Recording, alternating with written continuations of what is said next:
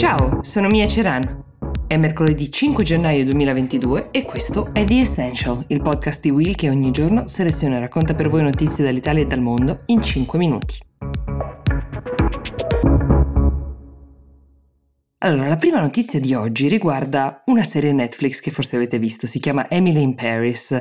Ve ne parlo non perché abbiamo deciso di includere recensioni cinematografiche in questo già rapido podcast, ma perché i contenuti della serie stanno diventando oggetto di una piccola crisi diplomatica. Brevissimo assunto della trama di questa serie. Come dice il titolo stesso, Emily è una giovane americana di Chicago che va a lavorare a Parigi. Vengono raccontate le sue avventure, i suoi incontri, qualche luogo comune, qualche cliché ovviamente, ma tra gli incontri c'è quello con una ragazza ucraina, si chiama Petra ed è interpretata dall'attrice Daria Panchenko. Anche lei vive, è in trasferta a Parigi, studia la lingua. Il creatore e il regista della serie, lo diciamo, è Darren Star. Darren Star è quello di Sex and the City, quindi non vi stupirete di scoprire che nella serie c'è molta moda, molto shopping e qui veniamo alla scena incriminata. Le due neo amiche, dopo aver selezionato una serie di capi alla moda in un grande magazzino di Parigi fuggono via senza pagare. L'istigatrice del tutto è Petra, l'ucraina, mentre Emily,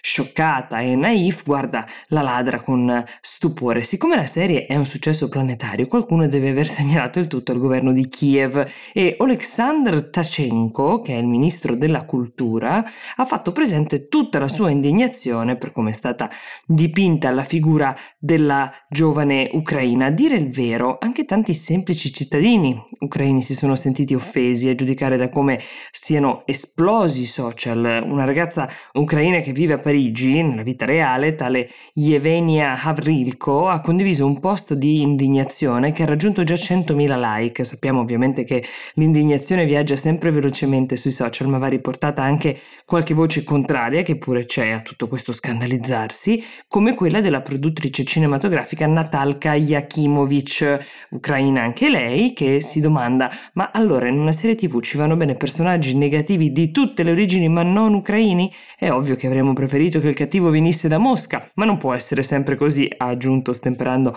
con un po' di ironia. Ma quel che più colpisce è che a rispondere al ministro dei beni culturali è stata Netflix stessa che ha assicurato che si sarebbero prese uh, delle misure per rimanere in contatto ed evitare altri incidenti di questo tipo in futuro. Non è dato dato sapere se fossero ironici anche loro.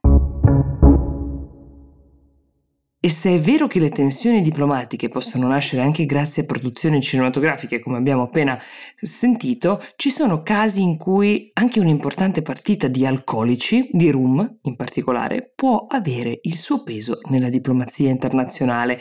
A cosa mi riferisco? Mi riferisco al fatto che il governo di Taiwan ha appena comprato più di 20.000 bottiglie di rum dalla Lituania, che era una partita in realtà destinata alla Cina, però l'ordine era stato cancellato da Beijing proprio perché il governo cinese voleva vendicarsi della Lituania per il sostegno che questo paese dell'Est Europa offre alla causa di Taiwan nella sua istanza di autonomia rispetto alla madrepatria cinese. A questo punto, come ci racconta il South China Morning Post, il ministro dell'economia taiwanese e l'ambasciatore lituano Eric Huang si sono sentiti e hanno organizzato l'acquisto. È una storia piuttosto comune quella che vede delle sanzioni uh, applicate ad un paese per penalizzarlo, applicate al commercio uh, di beni. Uh, più raro è invece un acquisto fatto per dispetto, un acquisto forse anche un po' fuori scala rispetto alle necessità di questa piccola isola, ma pare che il governo di Taiwan stia addirittura condividendo ricette per cocktail con il pubblico,